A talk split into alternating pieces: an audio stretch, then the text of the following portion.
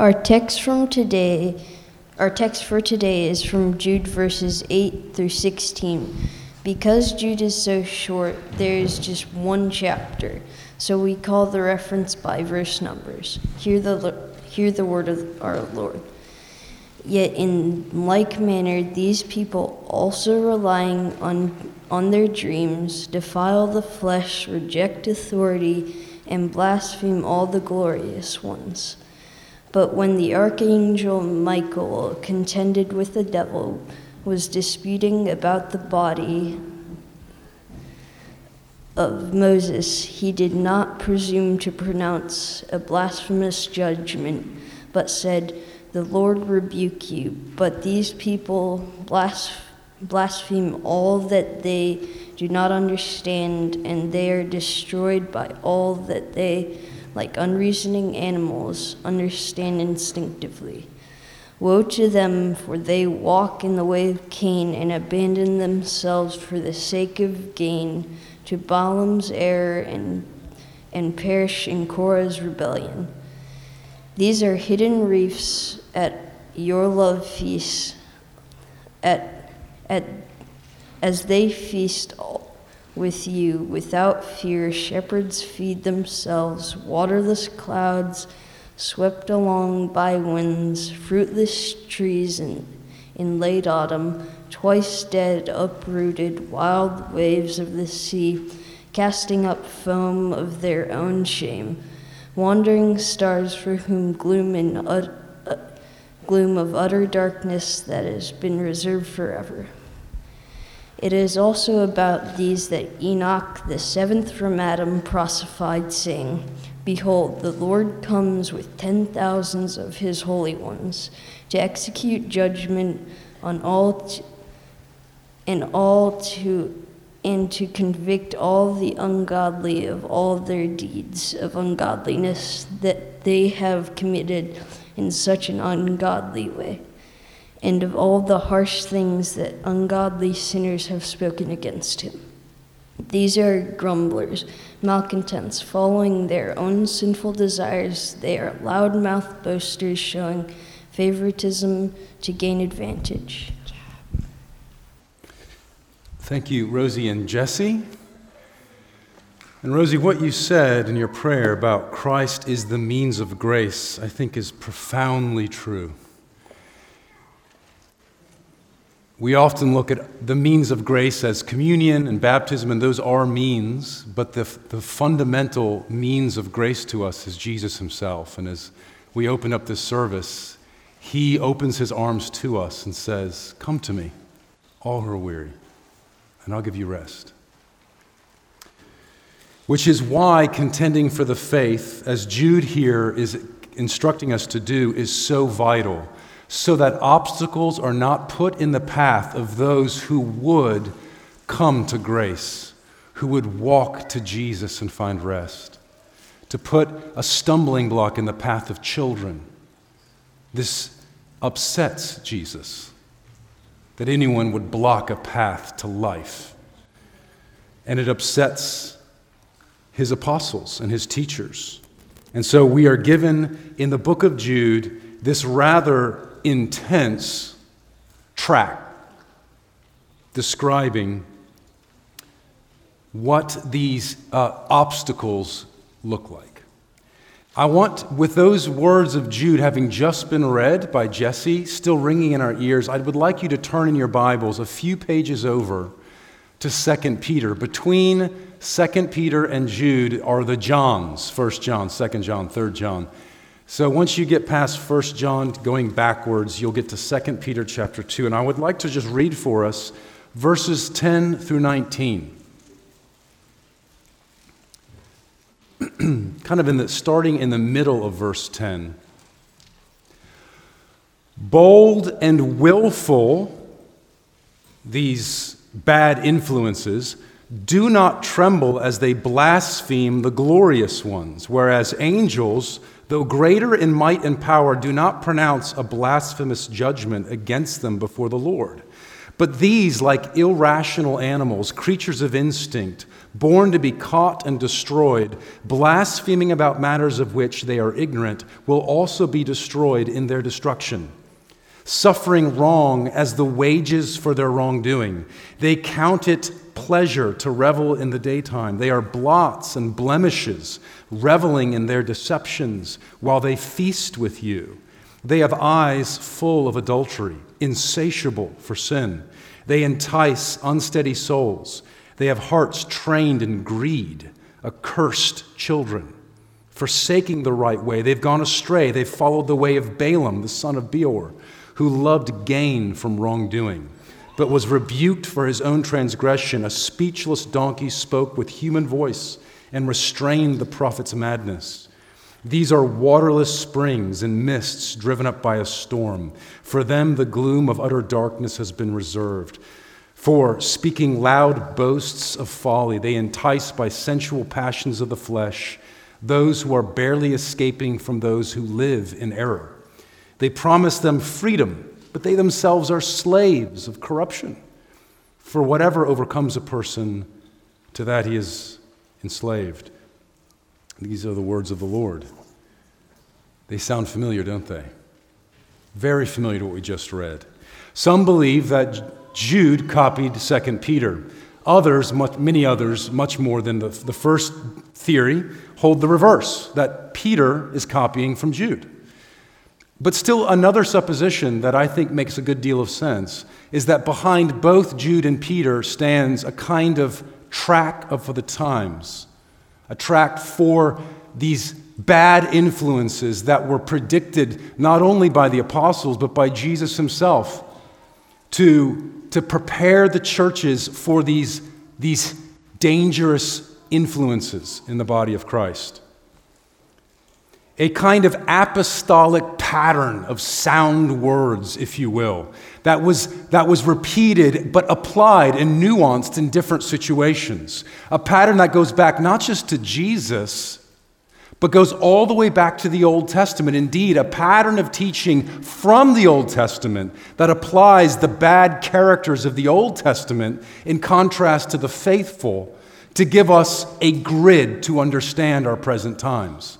To understand that what was written down, as Paul says elsewhere in the Old Testament, was written for our instruction, we upon whom the end of the ages has come, that we might be equipped to discern error that we might be wise, so that, as Jude says, we might contend for the faith.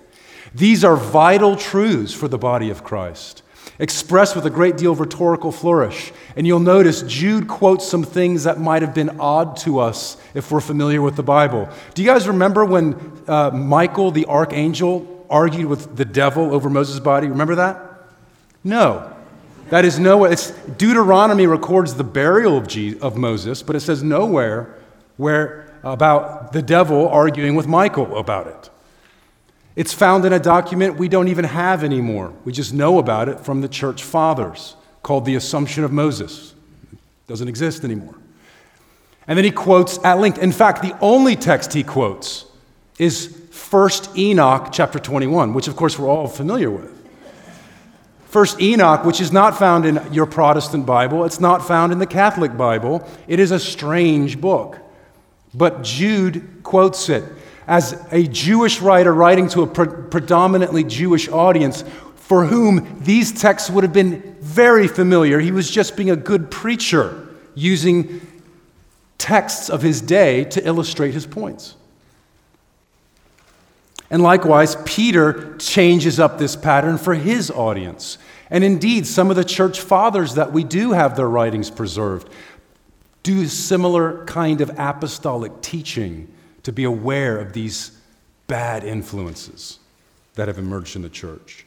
And guys, we need this today. If we are going to love our enemies, he's not calling out these bad influences for us to hate them, but to love them. But if we're going to love our enemies, we need to be able to identify who they are. And, he, and he's calling out these errors so that if we can contend for the faith, we, we must be able to contend with its dangers, where it's threatened. And so we've, we need to know these things. This is a tract written for our time. We must apply it like Jude applied it to his, Peter to his, and we need to apply it to our time. But this is a tract to equip us to contend for the faith. And so, would you pray with me that God would guide our time this morning to do just that?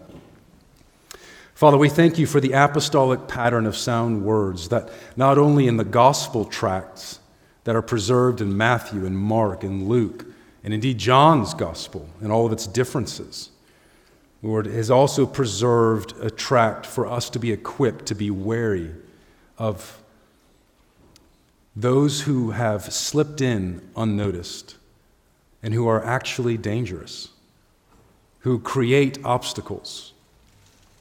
And Lord, we pray that you would help us to identify where we ourselves have followed such patterns and where there may be obstacles in our own hearts. Lord, would you illuminate those and would you remove those obstacles? Would you give us eyes to see and ears to hear, we pray in Christ's name. Amen. Well, as I said, Jude here is primarily concerned in his short letter to help the churches identify bad influences. Some of these influencers who, as he writes at the beginning, have slipped in unnoticed like snakes slithering in, uh, they, are, uh, they are also hidden reefs, we read this morning. Hidden reefs. What's a hidden reef? Well, hidden reef is something you don't see, but you will shipwreck on if you don't know it, is there. These are dangerous elements that are camouflaged within the community. And what we find out about these, these influencers, and I'm using that word because some of them may have held uh, institutional offices, some of them may have been uh, uh, elders or deacons, uh, but others were just simply charismatic leaders that were influential. They, they, they, were, they had amazing stories of their spiritual experiences. They, they boasted great wisdom and knowledge. And they were just simply influential in the church. But we see here that there was a dual problem with these self centered individuals. They are self centered in two particular ways. Look at, again at verse 8 of Jude. In verse 8, he says, Yet in like manner, these people also, relying on their dreams, and we'll talk about that in a moment, defile the flesh, reject authority. That's the same two themes he mentioned in verse 4 regarding these certain people who have crept in unnoticed, who long ago were designated for this condemnation. When were they designated? In the Old Testament the pattern written down for our instruction upon whom the end of the ages has come. And there are indeed, as we saw last week in Justin's sermon, from Old Testament pictures of Israel and the Exodus, of Sodom and Gomorrah, of angels, and presumably from Genesis 6. So in our text this morning, we see Cain, we see Balaam, we see Korah, these individuals from the Old Testament who become paradigms and what Jude is saying is, you have Balaams in your midst. Korah is rebelling among you. Cain is walking in broad daylight. And what marks them in particular is this despising of authority and this uh, reject this, this indulgence of the, of the flesh. Look what he goes on to say. Ungodly people, in verse 4, who pervert the grace of God into sensuality. And there you see that perversion of indulging the flesh, self indulgent, and they deny our only master and Lord. They reject authority, specifically the authority of Christ as master and Lord. Likewise, in 2 Peter, we read this The Lord knows how to keep the unrighteous under punishment for the day of judgment, especially those who indulge the flesh in its corrupt desires and despise authority. So we see this dual problem repeated throughout. And I think we'll see that as we look at the examples he gives us uh, in verse 11. Look at Jude 11 when he, when he minds the Old Testament. Woe to them, for they walked in the way of Cain. What's the way of Cain? Cain is the first murderer of the Bible. You might remember that he slayed his brother because his brother did what was right and he did not. And Abel was accepted and Cain's sacrifice was rejected. And this made him furious. God saw that he was angry and addressed him and said, If you do what's right, will you not be accepted, Cain? Listen, Cain, there's danger at your door. Sin is crouching, but you must rule over it. And Cain instead lies down and is ruled over by sin. And then picks up the blade and kills his brother. He rejected God's instruction. He rejected God's authority. God kindly shepherded him, and he rejected it. No doubt he defiled the flesh, the flesh of his own brother and the, his, his own self. But it's interesting to note that his example became a bad example for the rest of humanity. And Je- later in Genesis 4, a bad character, a bad fellow by the name of Lamech, points back to Cain as an excuse for his own sin. And that's why the rabbis called Cain the first false teacher. He taught humanity how to go astray, they said. Well, he goes on, not just the, the, the way of Cain, the blood-stained path of Cain, but they abandoned themselves for the sake of gain to Balaam's error. What is Balaam's error? Balaam was a, a, uh, a non Israelite prophet, but he was a prophet for hire. The error here was for the sake of gain, or as Peter puts it, unrighteous wages, he prophesied. There's a folk song that's, that sings, uh, I know many preachers who will preach as long as they got their paycheck. That's Balaam. He'll preach for a small fee. He'll do whatever you want. You want him to shepherd, you want him to pastor, you, yeah, if you pay him enough, sure.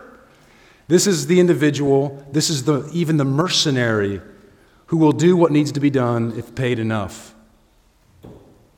He's the first false prophet in the Jewish tradition who, who prophesied uh, for money, for gain, not because he, he sought to please the Lord. So when we see that error, you know, Cain's error was what? It was silencing the innocent to vindicate himself. When we see the church silencing individuals, victims, we know they have gone the way of Cain and we rightly call it out. And when we see money or power being the driving concern of leaders or a church, we know they've gone the way of Balaam and we rightly call it out. We need to be equipped to do this because it's a very real danger in our midst.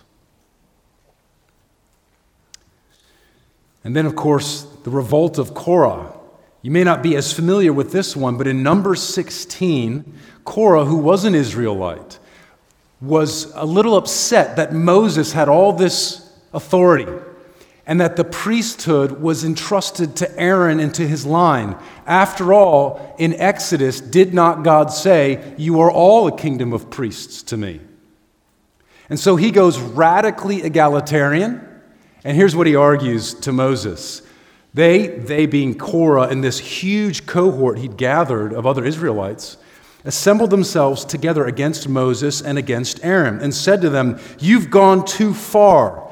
For in all the congregation, for yeah, all in the congregation are holy, not just you, Moses, not just you, Aaron, every one of them, and the Lord is among them. Why then do you exalt yourselves among the assembly of the Lord?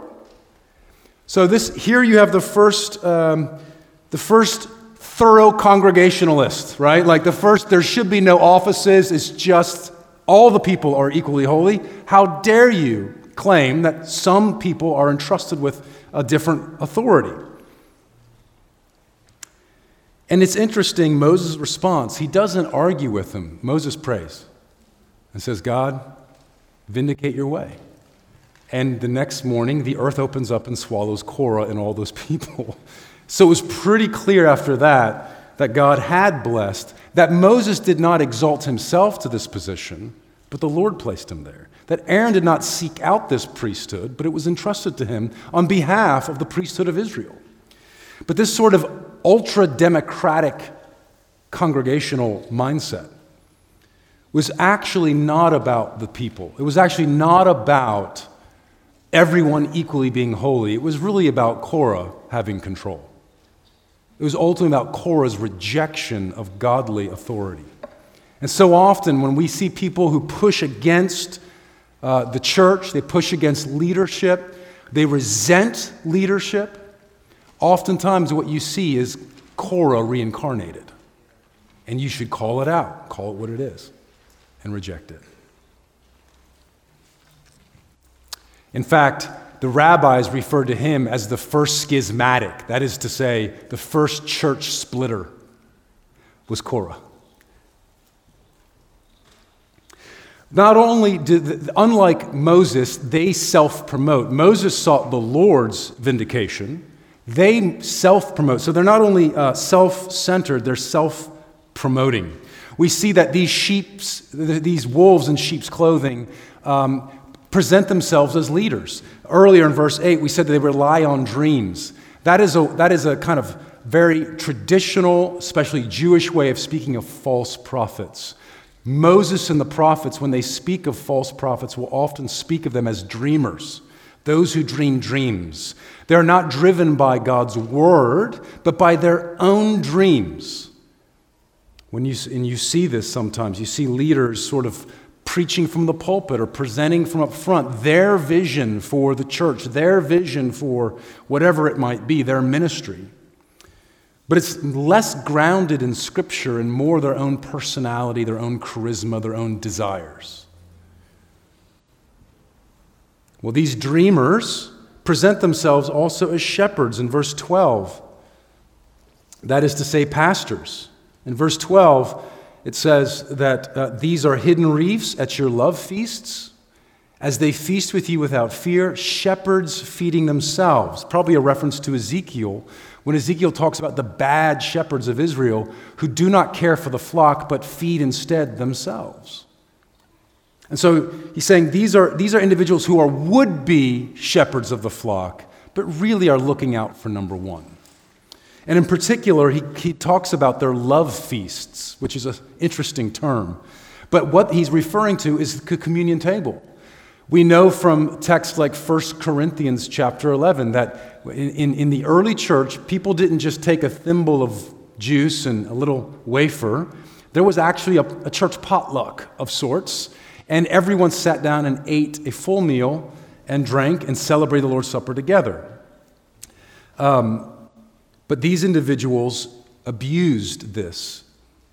We know from the Corinthian letter that some even got drunk at the Lord's Supper.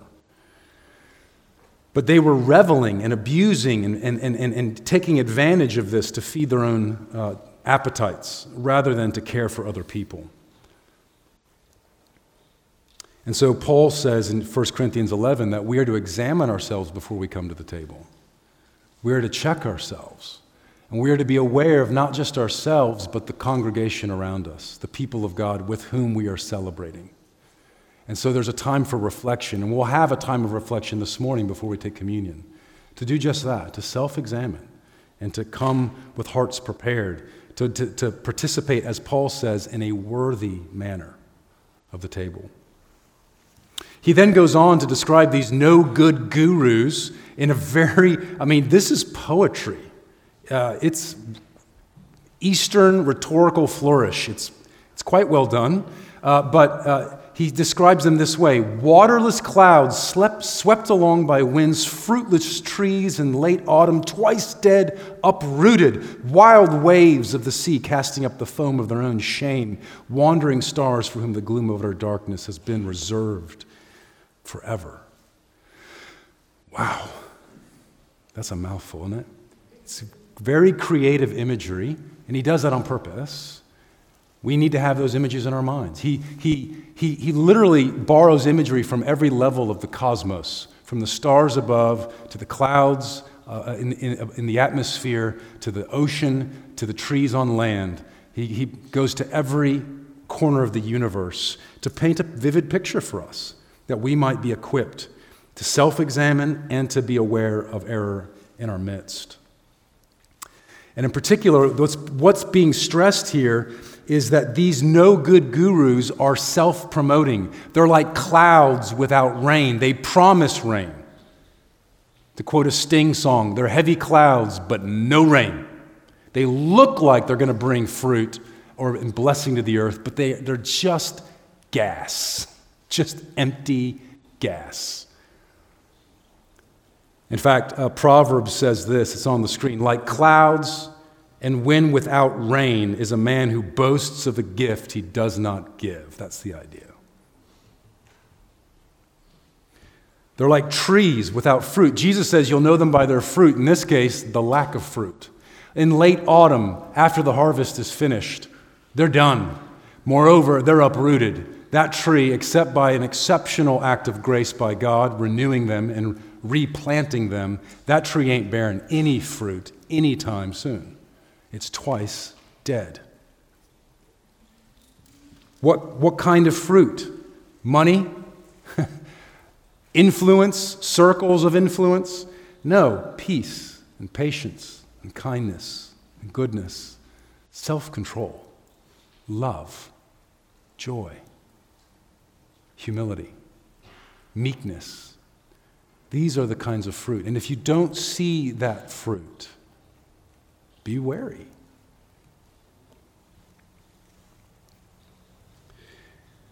They are driven along like wild ocean waves. Isaiah 57 says this The wicked are like the tossing sea, it cannot be quiet. Its waters toss up mire and dirt. There is no peace, says my God, for the wicked.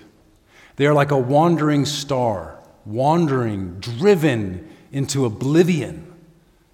But God knows what. Certainly, they don't know what. They're driven by these desires of the flesh that they're, not, they're barely aware of, like the alcoholic who's sworn off drinking but finds himself at a work conference in a bar with a drink in his hand and doesn't know how he got there. Driven by desires she's not reflected on. Wandering like a shooting star that shines and then burns out forever. There was a lack of repentance here because there's a lack of awareness of what it is that even motivates them. Look at verse 16 at the end of his Enoch quote.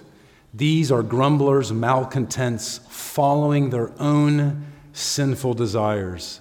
And sometimes they're the last of all to know it.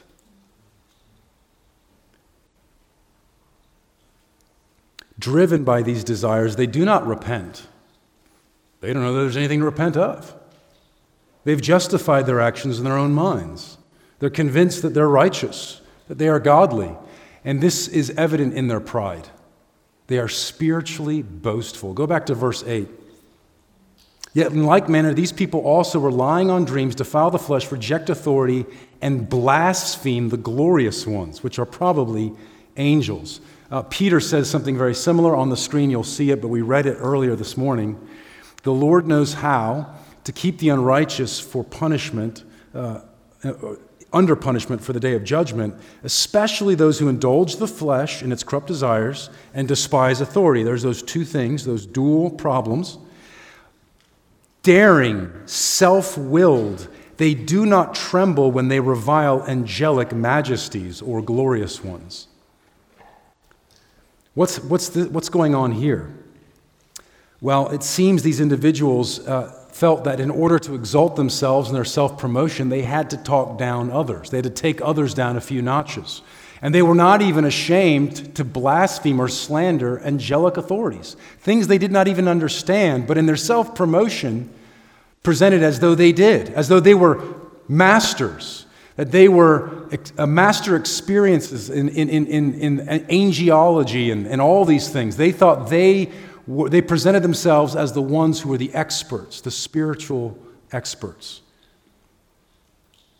But what Jude points out, as does Peter, is by their, their bold boasting, they reveal how little they really do know. Now, I don't know a whole lot of false teachers today who boast about their uh, superiority over the angels, but I know that there are a lot that are quite boastful. and claim many experiences. It's interesting, when Paul does share his extraordinary spiritual experiences, he does so in the third person as if to deflect some measure of honor. And even then, he calls his speech foolish talk. To boast in your experiences and talk about all that you know and all that you've seen is usually a flag.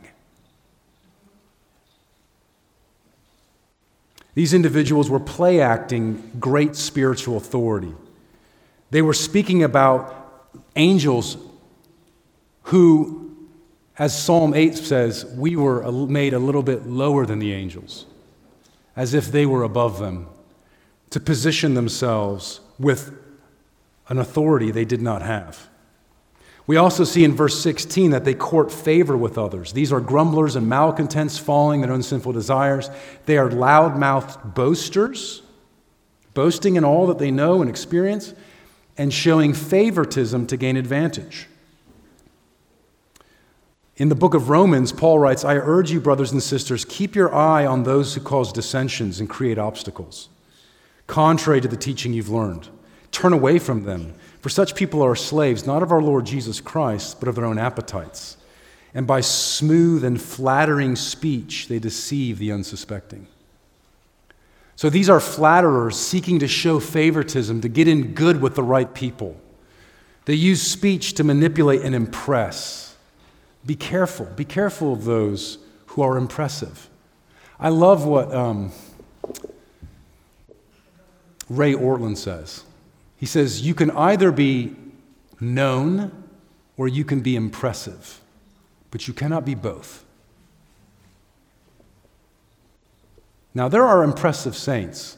The saints that I'm impressed with don't boast about it, they don't show their impressiveness. It's evident by their fruit. But you can be known or you can be impressive. Which one are we? And perhaps the most disturbing to me in verse 16 is these are grumblers and malcontents. It's one thing to be discontent.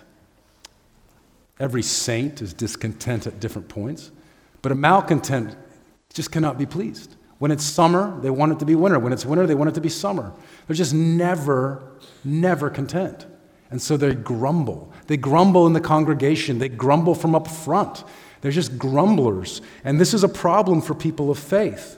On the screen, Justin referenced this last week from 1 Corinthians, but you'll see what, what Paul has to say following this apostolic pattern of sound words. He says, Now these things, what happened to Israel in the Exodus, took place as examples for us, that we might not desire evil as they did do not be idolaters, as some of them were. As it is written, the people sat down to eat and drink and rose up to play, which is a euphemism for idolatrous worship.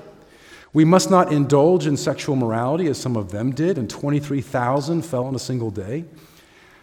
We must not put Christ to the test, as some of them did and were destroyed by serpents, nor grumble, as some of them did and were destroyed by the destroyer. Now, these things happen to them as an example, but they are written down for our instruction on whom the end of the ages has come. The Old Testament was written for you, it was written to instruct you, that you might be equipped to not only discern this error in our midst, but in ourselves. Where do you, we tend to grumble? What's the difference between grumbling and complaint? The Psalms are filled with complaint. Complaint is submissive to God, it, it is done in the presence of God. Grumbling, if you like, is done behind his back and is unsubmissive to God. Complaint brings our discontent to God and ask for God to do something about it. Grumbling has already dismissed God as being a possible source and just curses him. As we read in this, this, this quote from Enoch, when he's all these ungodly people, verse, uh, verse 15, against all the ungodly for all their deeds of ungodliness and all that they have committed in such ungodly ways, and of all the harsh things spoken against not just the holy ones, the angels, but against God. Grumbling is actually spoken against God Himself. When we find our circumstances difficult and painful, it's one thing to complain and lament, it's another thing to grumble. Because to grumble is to complain not just toward God, but about Him, against Him. And this shouldn't be. We are to shine like stars in a generation of grumblers, Paul says. And so, you and I, if we're honest, tend to grumble. We tend to be driven by desires we don't fully understand and not good ones. We tend to reject authority. We want to be our own authority. We kind of like Korah. I resonate with that guy. But we need to come and be cleansed of these things. And the Lord's table provides us a wonderful opportunity to literally bow ourselves down before the table of God, to wash ourselves clean where we feel guilt and be cleansed afresh, and to put ourselves under the right authority, which isn't my own, but someone who's actually good someone who can actually love me well, somebody who actually has wisdom, somebody who is actually compassionate and kind toward me, indeed, kinder toward me than I am to myself. What does it like to humble ourselves under Him? This table is an opportunity to do that. And so now we're going to prepare ourselves to do just that to cleanse ourselves of desires that drive us like the wind and to humble ourselves under his good authority, our only Lord and Master, Jesus Christ. In the bulletins, you'll see a kind of prayer guide. I encourage you to look at that if that's helpful to you. If you're more auditory, then just listen. And let's walk through this together. As we do this, by the way, I realize that some of the rows are very close, some of them are not. If you have space and would like to, I want to invite you to even kneel, but I would do it on your jacket. The floor's a little hard. Uh, if you'd like to even get into the aisle and kneel while we pray, I just, I don't expect it. I just want to let you know you can do that. That's okay. it won't be disruptive or strange if you do that. So, with that said, let's begin our time of self reflection. We bring our whole selves to this table, and so let's bring our whole selves into God's presence deliberately. Lord, we bring ourselves into your presence as you invite us to find rest. Lord, as we walk through this time, we pray your Spirit would guide and sustain us. I pray, Lord, first that we would reflect on our own bodies that you have made, you have redeemed, and you will resurrect. Where do we have pain in our body? Maybe there's sickness or illness. Maybe something's happening in our bodies that's giving us fear. We're concerned. Lord, that's important to you. And we bring it to you. Maybe we're tired or uncomfortable. Lord, I ask that you would give us healing, even miraculous healing. Where we're exhausted, Lord, give our bodies rest.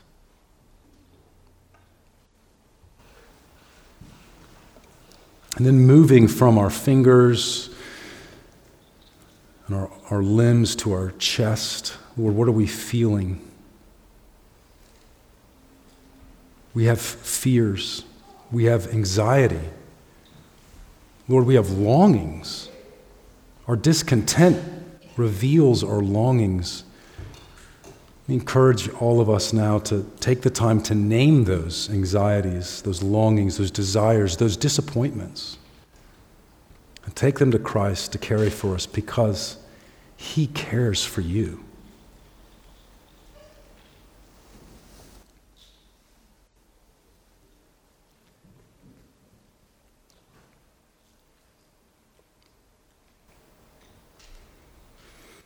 As we reflect further into our minds, what does memory and conscience speak to us? As we think back over this last week,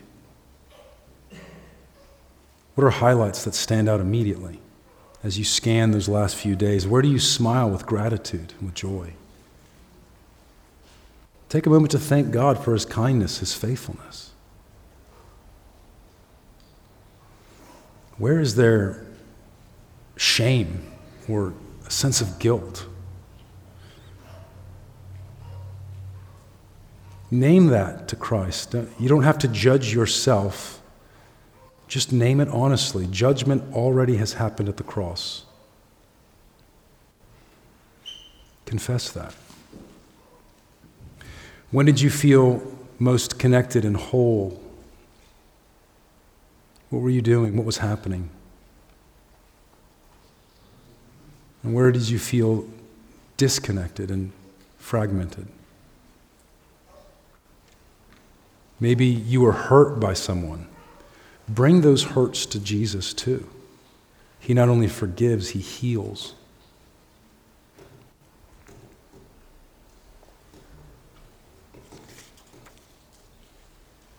Maybe something that even happened yesterday. Confess your sins to him who is quick to forgive, slow to judge.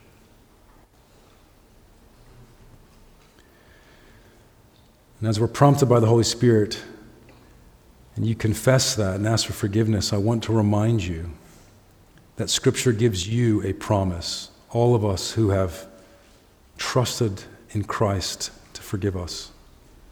Here is the word of promise for you this morning.